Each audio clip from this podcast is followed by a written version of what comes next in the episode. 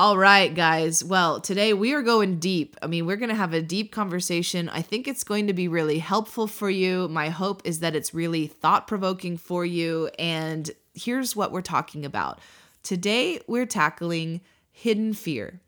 Hidden fear. Now, I know you're probably going, what even is that? We're going to explore it in a moment. But one of the things that I've come to realize over my years of ministry is how phenomenally powerful fear is. And I'm not just talking about horror movie type fear. That's a certain type of fear, but there's all there's actually as much nuance in fear as there is in happiness, right? Sometimes when we're feeling happy, it's really contentment. Sometimes it's it's like a bubbling joy. Sometimes it's a sweetness. Sometimes it's a laughter type you know, we're being amused type happiness. There's all different kinds of nuance in happiness. And in the same way, there's a lot of variation in fear. Fear is not just wondering if a murderer just broke into your house and that feeling of adrenaline that rises up in you. I gotta tell you a really funny story. Speaking of murderers breaking into your house, um, I've been telling the story recently because it's just so funny. But a couple of years ago, my husband was out of town and he was driving home, and I had been talking to him around 11 o'clock at night, and I knew he was about an hour away. I knew what time he was going to be coming in the door and all of that. Well, we hung up the phone, and I actually fell asleep. And I guess I had fallen asleep into such a deep slumber that when he came in the door, pretty much right on the dot of when he said he would come, I was convinced I was being murdered. And it is one of the funniest moments of our marriage, even though it was horrifying in that moment, because the lights were off. And when he opened the door, all I could see was an outline of a man's figure and I started screaming. I'm talking about bloody murder, screaming, shrieking. I wasn't saying like no, no, no or anything like that, but I just was screaming. And he started laughing because I think we both in that moment knew what was happening, and he just couldn't get over the fact that we had talked on the phone some 40 minutes earlier, and here I am thinking he's here to kill me. It was actually a really funny moment. He started flipping the lights on and off because I couldn't wake myself up out of this semi hallucinogenic state. And uh, anyways, it was a real, real great moment. So don't know why I told you that, but hope you got a good chuckle from some of the inner workings of my weirdness. So, we're talking about fear, and we're not talking about that kind of fear. It's interesting. I think as believers and as people, we kind of love fear. I mean, think about it for just a second. We kind of feel secure with fear. We kind of let fear be a friend more often than not. Fear is usually the feeling of protection. Like we feel comforted when we feel afraid because it causes us to stop and be a little cautious, to be a little slower in our actions so that we, quote, think things through and all of that. And what I've noticed is the life of a believer is supposed to truly be fearless. It's supposed to be not connected to fear at all. But I think the human condition really does love fear. Why do I say it like that? Because in the Bible, there are 365 verses that say specifically, do not be afraid, in different variations, but that's the theme. 365 verses in the Bible speak to the human condition to be afraid, and God saying, In my presence, there is no need to fear. Of course, we know the famous one, perfect love casts out fear, the first John verse where it talks about God has given us a sound mind. He has given us, um, really, He has not given us fear. He's given us power um, in in our mind and all of that. And I love that that is our reality. That's what's available to us. But what I'm realizing is how few people actually live that way. How many of us actually live in a way where we believe there's no room for fear in our relationship with God? I mean, that's a big question.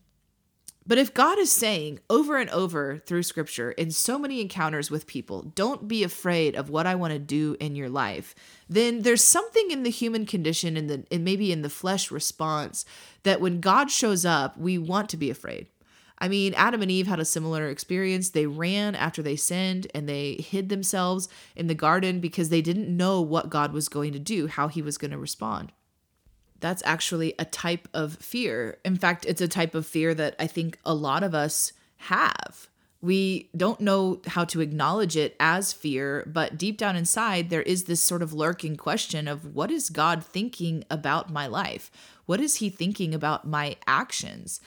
In my book, You'll Get Out of It When You Learn to Love It, which I put out last year, I make the statement, and I want to mention it here, that we have a tendency to have these questions that stay at a passive aggressive level. Like we don't present them to the Lord.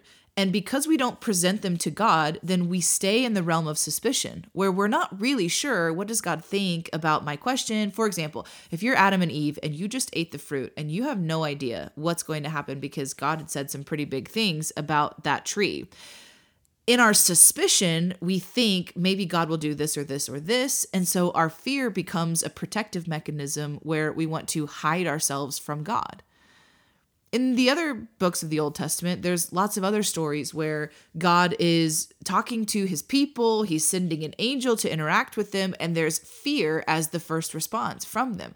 I tell you all of this not to say um, that we should never have fear in us, but to recognize that we all have fear at some level fear actually hides in us as believers and it masks itself into a lot of other categories, into a lot of other emotions, but at the heart of it really is fear.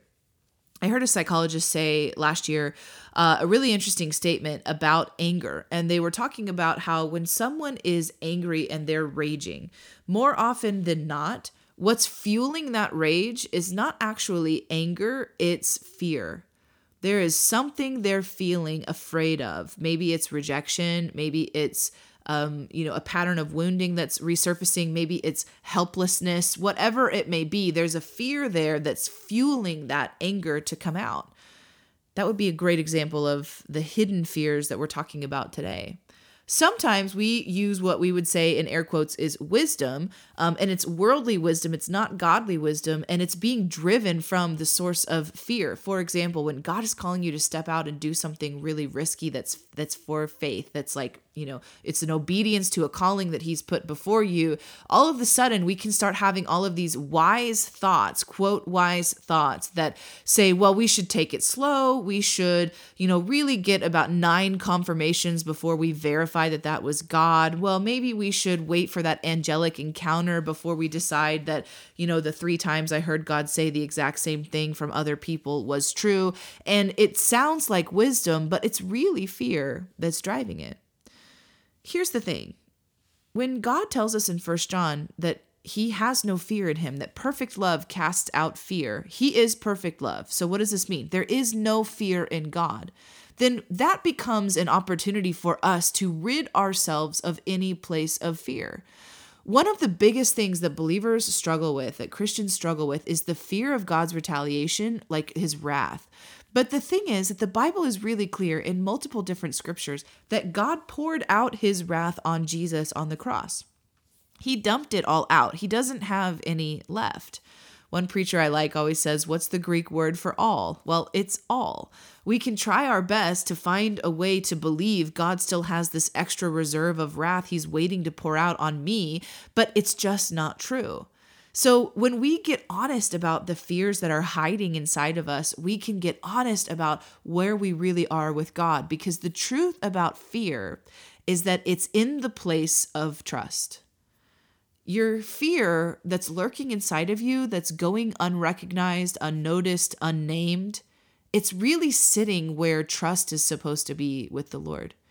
Now, full disclosure, I've been on this becoming fearless journey for several years, and where I am today is dramatically better than where I ever have been in my past. So I'm standing here or sitting here, really, in your car or wherever you're listening, to say to you that it is possible to make strides to fear less in your life.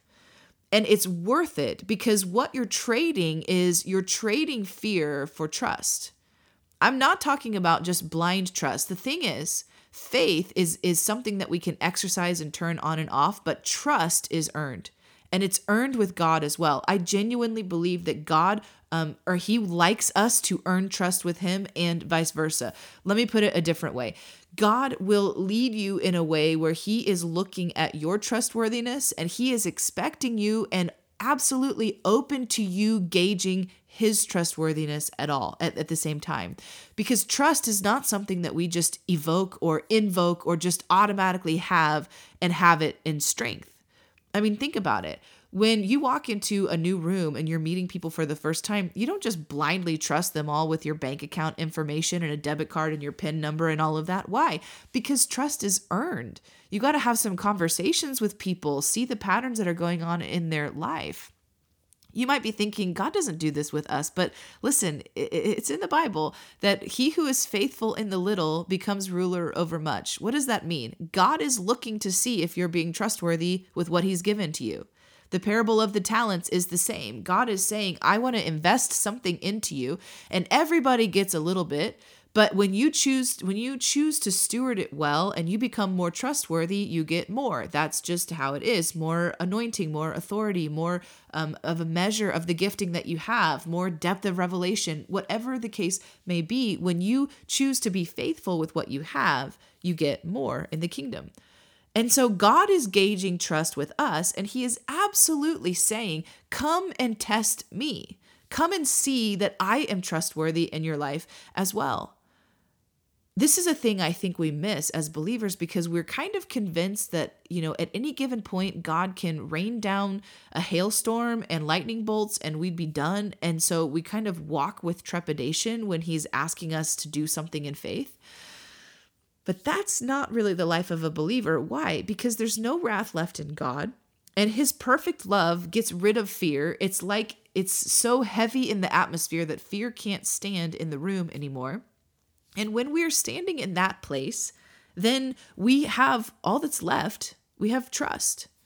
It's just trust that's left between us and the Lord. And we're going, it's not blind trust. We're actually saying, I do genuinely trust you, God. You have brought me through this and this and this and this, and you have been faithful to me in this. And when you promised this and you fulfilled it, wow. And that's where we can say, I trust you. This is why dealing with our hidden fear is important.